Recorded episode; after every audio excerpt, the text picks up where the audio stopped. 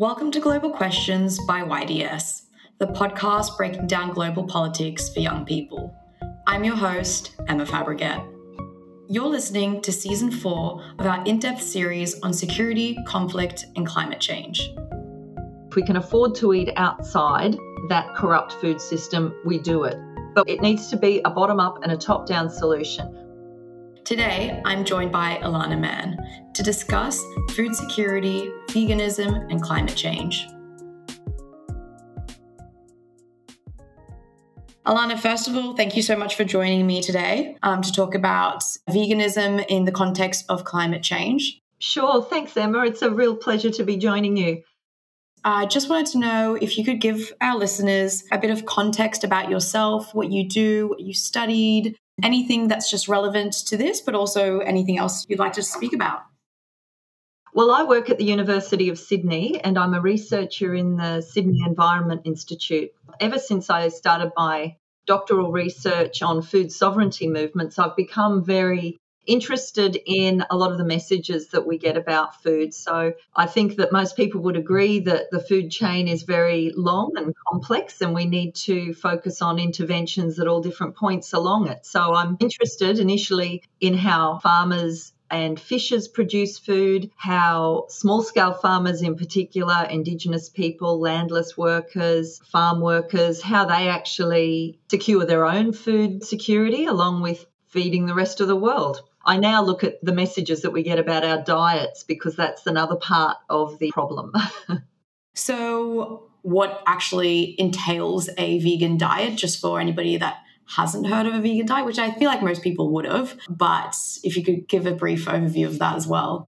Sure. Well, principally, I think most people will recognize a vegan diet as one that excludes meat, egg, and dairy products, basically.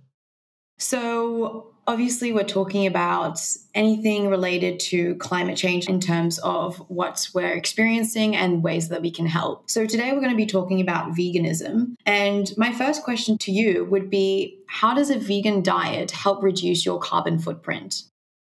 Okay, well, the first thing I'd like to say is that veganism is a, a social movement and I'm really interested in social movements. As I mentioned, I was interested in food sovereignty movements in my doctoral research, and it really showed me that social movements are sites of contestation and friction, and that we shouldn't generalize about groups of people who are eating in a particular way I think that our own sensitivities to the stereotyping of our food practices give us fair warning that people's diets are really none of their business. At the same time, the reasons that people are vegan are, yes, very closely related to climate change now. I think you could safely say that people's concerns around emissions production, animal welfare, all of the bads of industrial livestock, especially, are reasons why people move away from animal proteins. So I think that the reasons people adopt a vegan diet are complex. We can't generalize about them. For some people, you know, the variety of meanings and interpretations might include things like African American communities, for example, vegans of color can choose to use their veganism to, as they say, decolonize the body from a colonial diet that's been killing their communities. At the same time, we also have to pay a lot of attention to production systems when we talk about vegan products, and that's where a lot of my research has focused. Of course. So then, if somebody is maintaining a vegan diet and they're doing it for environmental purposes, what would their main points of action and reasoning be behind that? Well, there is a, a lot of evidence that drives people to adopt different sorts of diets that avoid livestock protein. And when we look at the amount of land, for example, that livestock protein requires, when we look at the amount of water and also, of course, the amount of grain that livestock eat, it appears quite simple. It appears like quite an easy decision to make.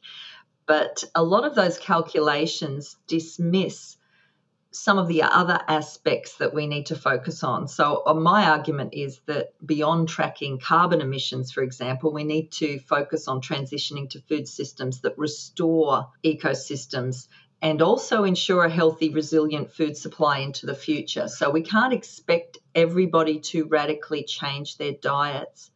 It is very true, however, that there are certain sectors of the livestock industry which have no place in not only a healthy diet but in an ethical food system. And they are the concentrated feeding operations that you see depicted in a lot of the popular media these days. For example, Cowspiracy, which was a, a very popular documentary. So it has been said, though, that some vegan products still have a serious negative impact on the environment, despite being more environmentally friendly than meat and dairy. Would you say that is a true statement, or how has that been modeled? It certainly is a true statement because, along with those concentrated animal feeding operations, I argue in a lot of my work that just as damaging to ecosystems, human health, and animal health are industrial monocultures. And they include many of the crops that are part of a vegan diet, including almonds and soy, for example. And then, do you believe that a vegan dietary model is as truly sustainable in the long term as people would make it believe? Well, no, not necessarily. And this is where it gets complicated because as with every food product, if you're concerned about the ethics of what you eat and you're concerned about sustainability, you really have to look even beyond ingredients. You have to look at how they're produced and who produces them and for whose benefit. So you really need to think about am I buying an ultra processed meat replacement, for example, that has many ingredients that I don't know the name of, damaging inputs like salt and sugar? And does it also, is it based on a crop that has environmental consequences. So we do need to think about those other types of production systems. Many of those monocultures require high amounts of chemical inputs, for example. That means a lot of pesticides, it might mean a lot of herbicides and fertilizer as well, which are fossil fuel based. So the food system as we know it, which is really based on these supply chains that basically send these commodities around the world, it masks a lot of the bads of the food production of grains. And this means that it's not as easy as just taking a meat replacement. Many of the products that have been developed fall somewhere between beef and chicken as well in terms of their sustainability if we're looking at water and GHG emissions etc. So the simple bean patty is a great solution but the ultra processed impossible burger is not. But in terms of, let's say, meat, you, we still needing to produce mass amounts of grains to feed animal livestock. So, could traditional farming practices simply become more climate friendly instead of being replaced by vegan farming? There's no doubt that we need to uh, rein in the industrial livestock and that complex that you're talking about, which is the grain oilseed livestock complex, which really props this industrial food system up. What you mention is really true. For example, I've done quite a bit of work in Brazil. Much of the soy that's grown in Brazil, which is now called the Republic of Soy, actually, the entire southern cone of South America, really, it actually goes to China for feed for pork, for pigs. So that has enormous consequences, not just for human health, because there's rising obesity as people particularly in the middle class in China, add more meat to their diets. But a lot of the ways that pork is produced in China leads to large amounts of agricultural runoff, which is affecting the East China Sea, for example, which is now having the same impacts as the Gulf of Mexico, which is subject to a lot of the runoff from the CAFOs in North America. You've got a situation also where that soy production is having a huge impact on Brazil. It's now displacing some of the threats that cattle ranching pose to the Amazon. So here you've got a monoculture that is not only propping up pork as well, but it's also propping up aquaculture, which is another very problematic industry, which is subject to the same sorts of concentration and complexity as the meat, the livestock industry. So when we talk about food systems and how we grow these products, yes, you can grow everything in a sustainable setup. Beef, for example, can be more sustainable if raised in marginal environments, pasture fed beef, than coffee grown in an intensive environment. Similarly, if you're going to grow almonds in a biodiverse, sustainable setup, they're a lot better for the environment. And hence, the products that you buy that come from those environments are much more sustainable than almonds grown in monocultures that don't have that biodiversity. By that, I mean a variety of different plants like florals that support pollinators, because bees and other insects as well as birds, are the big losers when it comes to these monocultures because it's devastating. It's one of the reasons why many species are becoming extinct. And this is something we've known for decades. Of course. And then, so where do you see this trend going? Because obviously, veganism as a kind of a movement has really picked up in the past few years. What trend are you seeing towards meat consumption? Do you think that it's, or do you, have you seen that it's on a downcline? How is that trend going?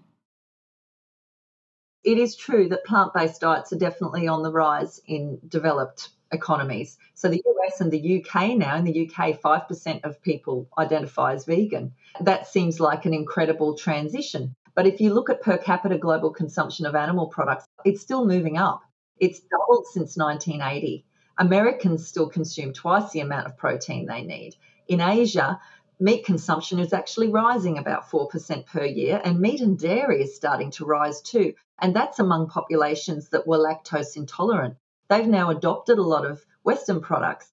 So, livestock is still the fastest growing sector of agriculture, especially for the middle class in emerging economies. And I think we really need to think about that because when we're talking about climate change, it knows no boundaries. What we do in affluent middle class societies in the West doesn't have a huge impact. And that's why a lot of my work has been about focusing less on what we consume.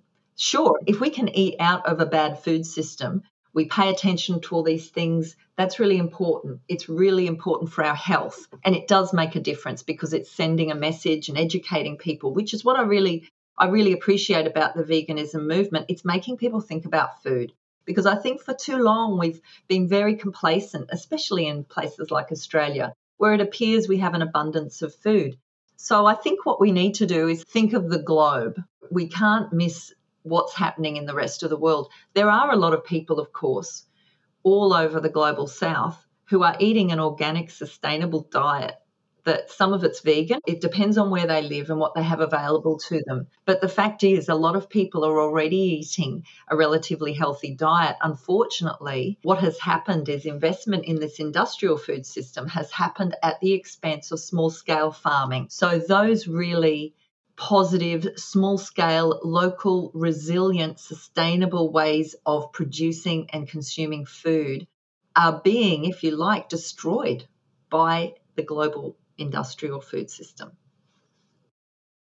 That's a really interesting point you raise about that lifestyle of the way that we eat and not making an association with the effects it has on the environment. I mean, in terms of a personal account, I was vegan for five years when I was growing up in Mexico. And the biggest challenge that I faced was people constantly saying to me, you know, you're not eating enough protein, it's not healthy, it's really bad for your body. And my family and people within older generations really hold on to that kind of stereotype that you must eat meat or a form of meat every single day to get your protein intake to be healthy. And first of all, that's not true. You can actually get sources of protein from things like tofu and legumes, which are very highly packed in protein. But the way that we view food is so narrow, it's like tunnel vision almost. And I think that's one of the biggest challenges when it comes to adopting any sort of diet closely to plant based diets. Only when you're able to have that conversation with people and make them question why is it that you feel that to have an actual meal, you need a meat based source of protein. How do you change that conversation? Obviously, we have great documentaries and pieces of information that are becoming more mainstream, I guess.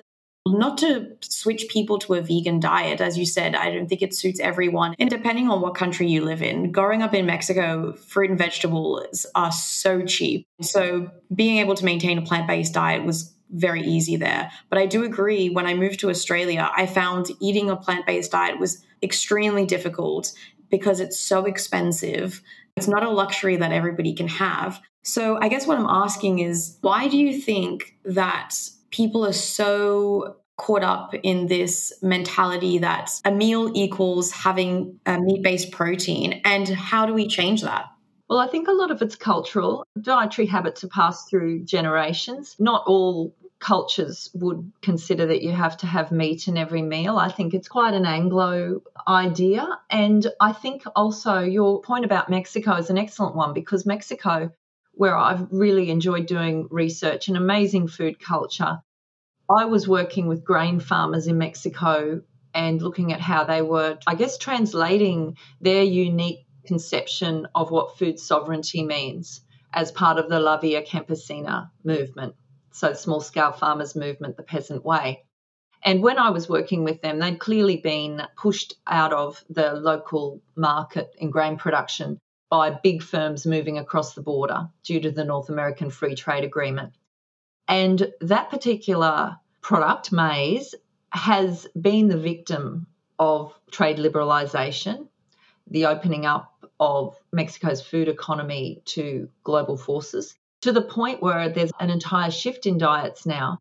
Mexicans have some of the poorest health outcomes in the world, lots of non communicable diseases, lifestyle related diseases to do with diabetes, obesity.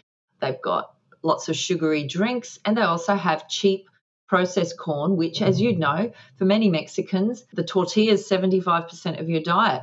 If it's made of unhealthy corn, it's not a healthy meal. So Mexicans traditionally had the holy trinity of maize, beans, and rice.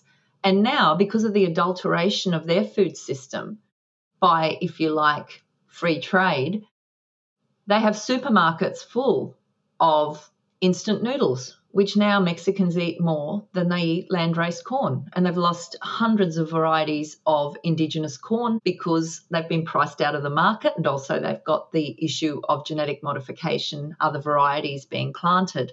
So, there you have a real snapshot in Mexico of how diets have shifted. And in response, the powers that be have told them that to address their health crisis, they should be moving to a salmon and broccoli diet.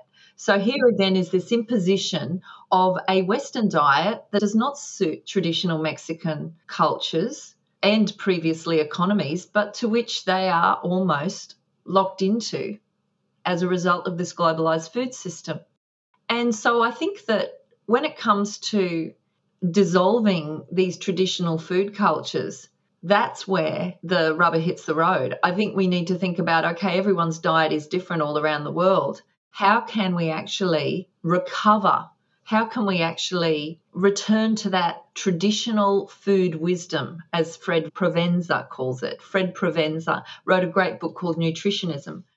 What he did was he followed rangeland animals around, like goats and sheep, and looked at what they ate. And the diversity in their diets is what keeps them healthy. And human beings, we're not that different. We're animals. We should eat like animals. So, how do we actually restore some of those really important traditional foods that used to be part of our diet because we're out of place, he says, when we eat a universal diet. So we shouldn't all be eating one particular diet.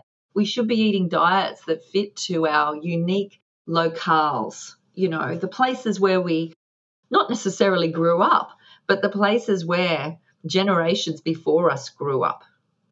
Definitely. And I think to add to that, it's also about eating what's in season. And I agree, especially in Mexico, you're completely right. I had been in places where Coca Cola bottles were cheaper than buying water bottles. I'm not sure it still stands, but at one point when I was living there, I know that Mexico passed the US in terms of obesity, which was such a shock because they have such an abundance of fruit and vegetables at such low prices. That's what I could never get my head around. Like you said, trying to go into this Western diet. And I don't know if it's something about aspiring to follow the Western culture, you know, feeding into that.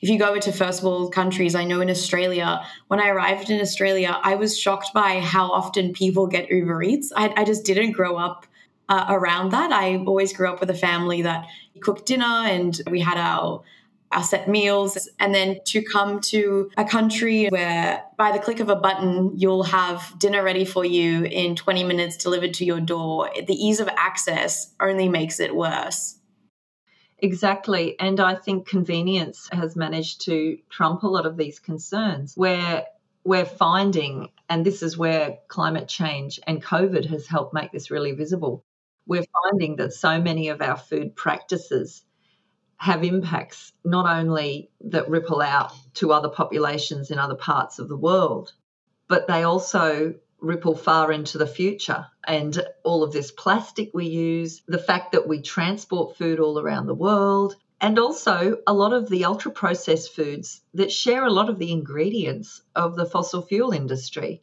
Like they're no different from shampoo.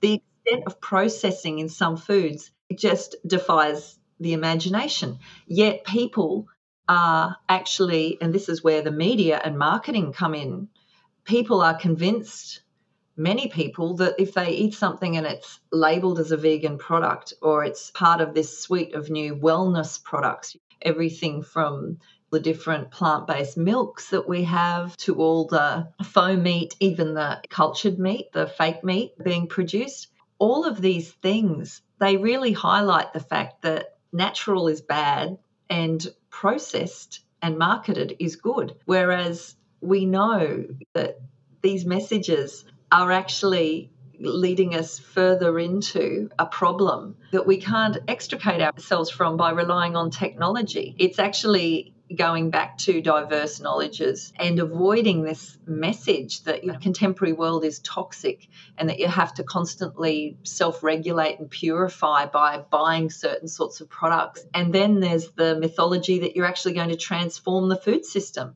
the people who work in the food system, they can't even afford the products they produce, the healthy products, let alone all the health fixes that are promoted in a multi million dollar industry, the wellness industry. So, you know, a lot of the people who are the hungriest or have the poorest diets are those who work in the food industry. And I think we saw that really clearly through COVID because everybody started looking at the conditions in, for example, the meat packing plants over in the US. And they realised that regulation through market choice doesn't really solve any of the problems in the broader supply chain where you've got farmers, agricultural workers, food service staff, they can't afford the product. So it's a failure as a theory of change. We can't shop our way out of the lock in that is industrial food. We actually have to get very political about it. Yeah, I love that you mentioned the greenwashing of the vegan industry because it's very true. I know that when I would shop around to buy products for when I was vegan, it was very much like I would stick to fruit and vegetables, but then you're targeted by this market that caters towards you. And it's like vegan Tim Tams, vegan Oreos, all highly processed products. But just because it has the vegan label on it, you're like, oh, it's less bad, but it's just as bad for the environment. It's as bad for your health as well. It just lacks the dairy in it or the egg or whatever it is. So then I would like to ask you about when it comes to organic foods, because I've heard a lot of mixed reviews that one, it's not completely sustainable in the sense that because of how densely populated and how quickly we need to produce food, an organic diet or only relying on organic products is also not sustainable. I'd love to hear what you think about that. Yes, that's a big argument used by people who really sign up to the inputs. We're locked into a system now where, for a lot of organisations and corporations, quite frankly, if they solve these problems, they lose their profit base. And that is, without sounding like a conspiracy theorist, that is absolutely the truth. There's an Australian soil scientist who's written about it. So she was trying to teach Australian farmers, the whole industry really, about the biological dynamics of soil, carbon sequestration, okay, and how you could actually restore soil carbon restoration, how it could store up to a billion tonnes of atmospheric carbon per year and really offset emissions in a big way. She realised, she says, that science wasn't the answer. She said that it was the implications of an industry that depends on us not finding solutions to problems because those problems generate income for all of the expanding industries that manufacture synthetic fertilisers, herbicides, insecticides, and fungicides. So there are a lot of people with a vested interest in keeping industrial agriculture solvent. And what is also presented in the science is that agroecological setups, these are ones that are in a closed system without external inputs, they are actually able to yield just as much food without the damage. Now, there's a lot of science on this, and it obviously varies for different products. But there is no doubt, even the UN Food and Agriculture Organization is now talking about agroecology as a way to move forward, as opposed to the use of pesticides and chemicals, because everybody has realized that those things have no part in a healthy food system. What the danger for me is not so much that organic is too expensive, because I think that's, you know, from a production side, I agree it's still too expensive for consumers to buy organic, certainly in my neighbourhood. But that's about the role of governments to subsidise healthier production systems so that we actually can all afford organic food. But my point about the problem with the agroecological tools that are emerging to be very popular on the world stage, because a lot of that knowledge is, I think, the way that we steer ourselves out of the problem we've got with agriculture being such a huge contributor to emissions at the moment. The problem is if they get adopted by a lot of the agribusiness companies, they will be depoliticized. And the thing about agroecology, as a very important part of food sovereignty, is that it's about democratic food systems. It's about having eaters and producers in co producing networks. So, in other words, it's about people mitigating the risk that farmers experience, doing community supported agriculture, making sure that people in your local community are food secure, it's really about things that take power away from corporate food. So bringing power back to producers, by that I mean farmers, fishers, anybody doing small scale food production, bringing it back to those people in concert with eaters, making us part of the solution instead of part of the problem, not marketing to us, but actually engaging with us properly so that we understand all the consequences of the production systems and the foods that we eat. This is the real battle that's going on at the moment with the forthcoming UN Food Summit. This one this year in September is being run by the World Economic Forum and Bill and Melinda Gates. Now, the social movements that I'm talking about, like La Via Campesina, they have very little faith with good reason, in those particular actors having anything political in their approach to the food system. They're not going to address the inequality and the racism that pervades the food system as it exists. And I believe the reason why they don't is because they're locked into that industrial model that makes profit for them, definitely. And it also is easy to stay in that model because it's been laid down over hundreds of years through the colonial food system.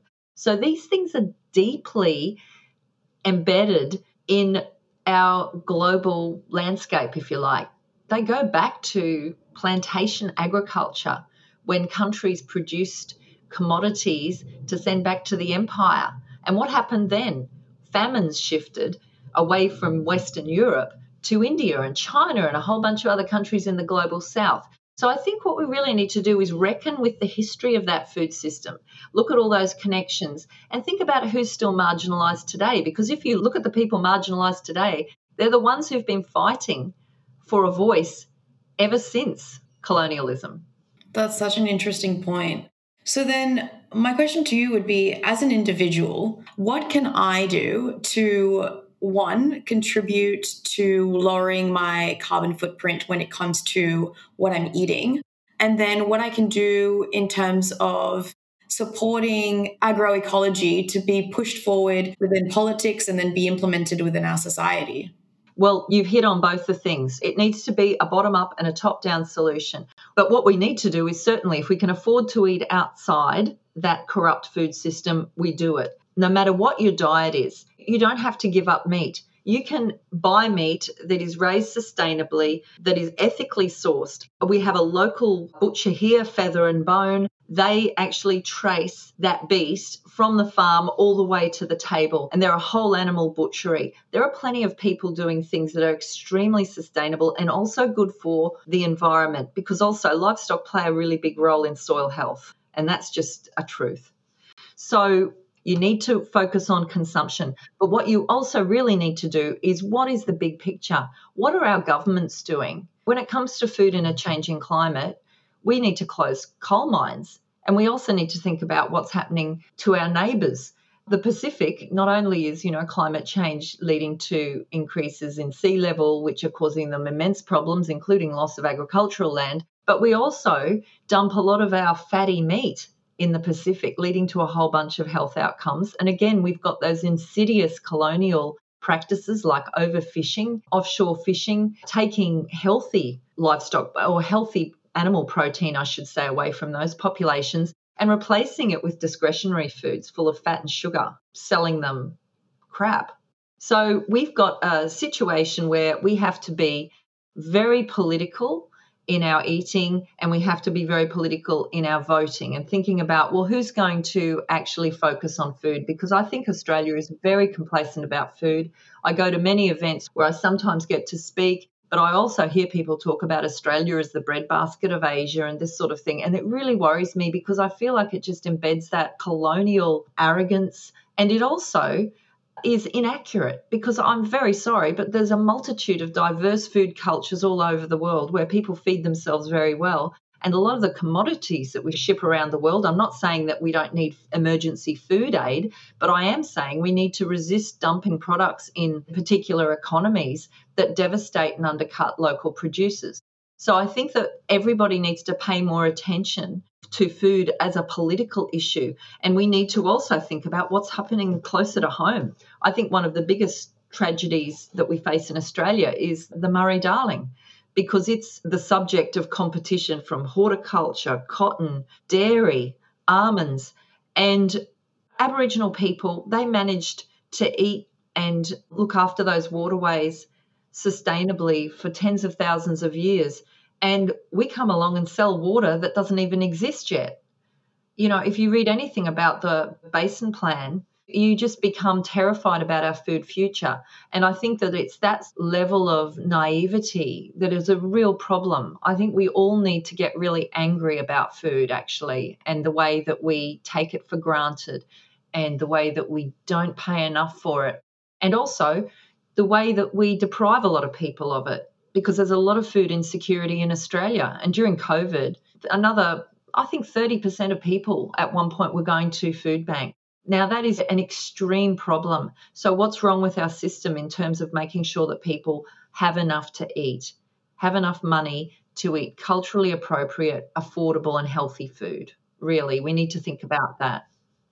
And where would you say that Australia sits at the moment in terms of supporting and subsidizing these farmers that are using more eco friendly methods in terms of farming or even supporting this change that you're speaking of?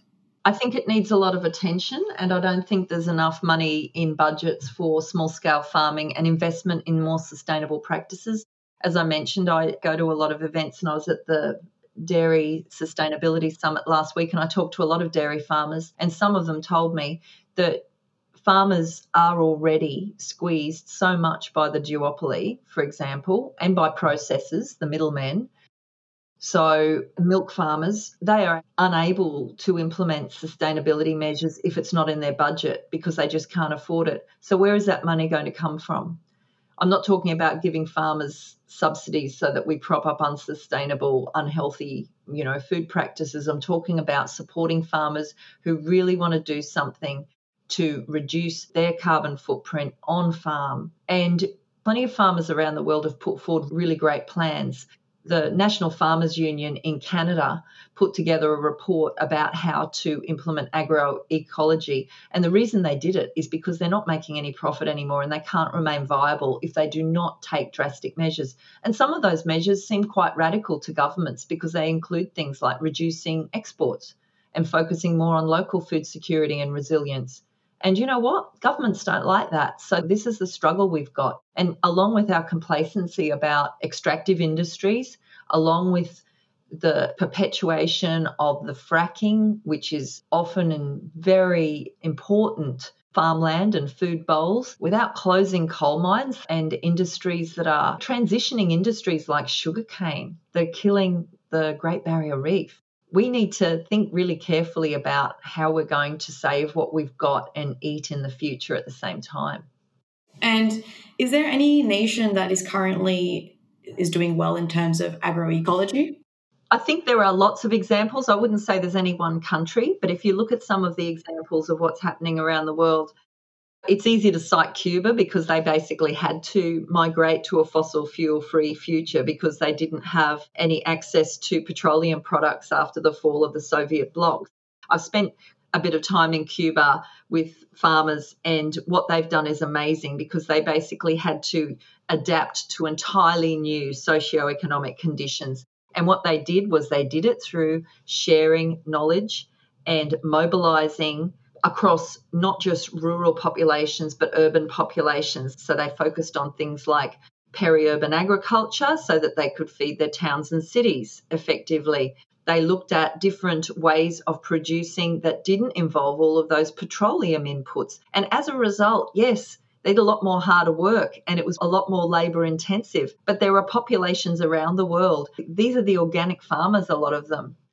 I'm not saying that Cuba has an ideal food system because there's not a lot of variety and there's still a lot of reliance on imports. You want to be able to have um, trade that is truly fair so that if you can't grow something or you can't raise something, you can actually still access it, certainly. But you've also got to look at other examples around the world of cooperatives where people are doing food differently in terms of local economies. So you've got lots of examples in Europe, including Italy. There's an excellent example called Campo Aperte, which actually is a community supported agriculture model where farmers are just selling direct to consumers. And, you know, there are models like that in the United States as well. The Federation of Southern Cooperatives, which is mainly black farmers, they've basically been distributing home deliveries of fresh produce to people all throughout the pandemic. So there's plenty of models of really great innovations happening around the world. And we need to look to those and we need to share them. And that's what, fortunately, there are a lot of really good translocal initiatives like the Milan Urban Food Policy Pact, and Sydney has just joined, which is excellent news. That's 200 plus cities that are doing food differently because they realize we're so urbanized. We need to think about how we actually make people recognize the value of food, the importance of those rural linkages, but also how we manage things like food waste in cities. Really big challenges but they only work with a whole bunch of people with really interesting ideas getting together. And a lot of those ideas are in communities. And I don't think we can rely or wait for top down solutions because, quite frankly, top down solutions haven't helped feed the world so far. No, definitely not. And starting a movement and pushing for it from bottom up is most likely and definitely the way to go. Um, Alana, I just want to say that this conversation has been so informative, and I have so many questions, and I assume that our listeners will too. I just wanted to ask do you have any work out there or a contact that people would be able to reach you by if they did want to pick at your brains a little bit more the work that you do? Absolutely. I just wrote a book called Food in a Changing Climate, and it's published in the UK and the US by Emerald. It's in a series called Society Now. And what I love about it is, unlike a lot of my other work, it's not overly academic. It's still got loads of facts in it, but basically, it's a small paperback, about six chapters, which talks about a lot of these issues. And the great thing about it was it was an opportunity to write a book that was not only shorter and accessible, but it gave me an opportunity to point to all of the great research I've been talking about today and more. It's got about 60 pages of references in it. Amazing. So it's available, yeah, available on Booktopia. And please contact me as well at the University of Sydney because I love having conversations about food and I'm very happy to answer anybody's questions and hear about exciting things people are doing with food. No problem. Um, would you want people to email you? Do you have a preferred contact method? Of course. My email address is alana.mann, so that's A L A N A dot M A N N at sydney.edu.au. I want to thank you again so much for joining me here today and educating me and our listeners about food security thank you. I, I hope that I'll be able to do another podcast with you again and pick at your brains again. But for now, that'll have to be it, unfortunately. But again, Alana, thank you. I'd really like to talk to you again, Emma, and thank you so much for a great interview. It's been real fun talking to you. Thanks for listening to this in depth episode. Make sure to check out Global Questions and the Young Diplomat Society on social media, where you'll find more information about the topics we cover and upcoming events. We'll see you next week.